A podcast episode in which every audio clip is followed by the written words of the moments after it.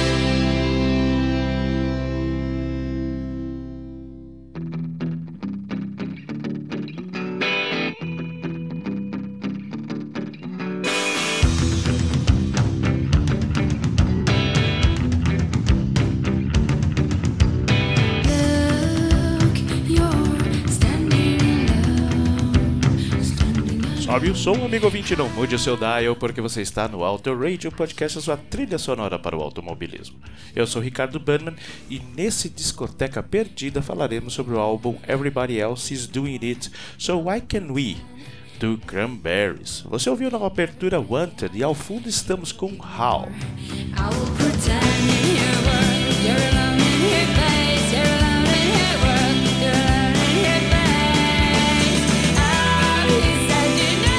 Everybody Else Is Doing It, So Why Can We? É o primeiro álbum de estúdio dos irlandeses do Cranberries.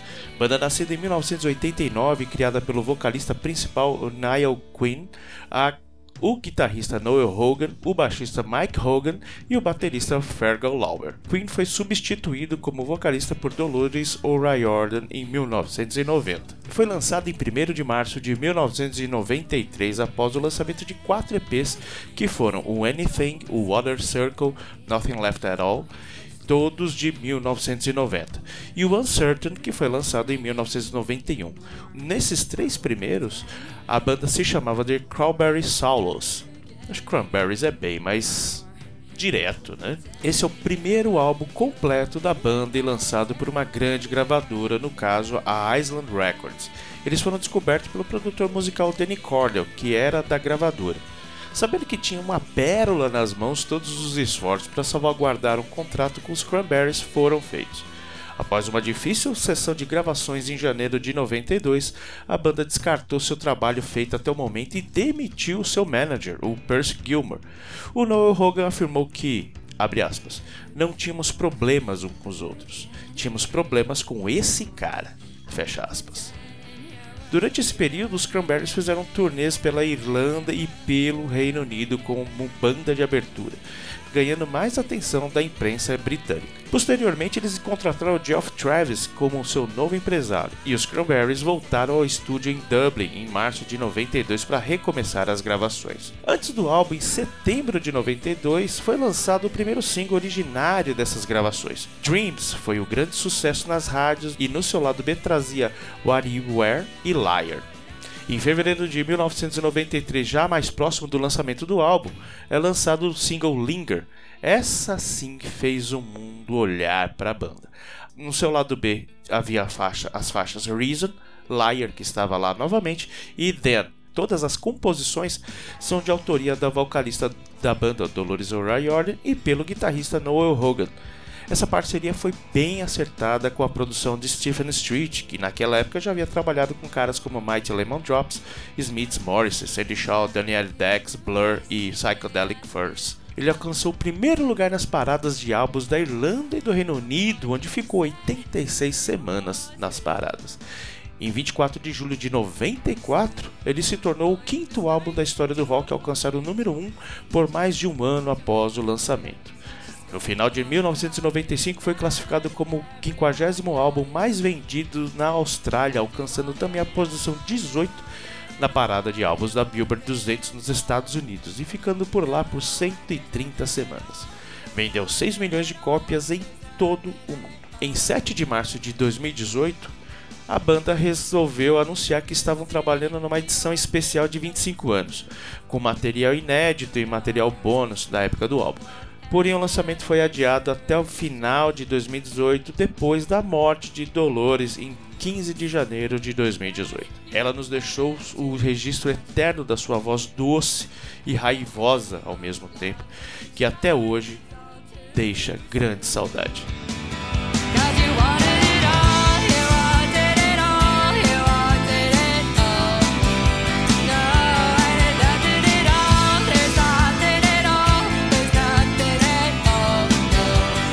Confesso que na época eu torcia bastante o nariz para a banda. A primeira música que eu ouvi foi Linger no lado B do, da MTV. Eu me lembro bem porque eu me espantei em ver a música tocando depois, pouco tempo depois na ra- nas rádios, na própria com- programação comum da emissora. Bom, nunca é tarde para se reconhecer um erro, mesmo que leve 30 anos. Ouvindo o álbum hoje com atenção, acho que é a primeira vez em quase 30 anos aí que eu ouço, Everybody Else is Doing So What Can We é sim um dos maiores lançamentos da história, assim como os demais álbuns da banda também que a elevaram ao outro patamar que não a música alternativa. Uma levada calma com instrumentos que não destoam entre si, dando a Dolores um destaque merecido à sua voz. Mas nem por isso as melodias perdem o seu encanto. Pelo contrário, elas realçam a- com harmonia todos os membros da banda. Eu sugiro que você ouça com bons fones.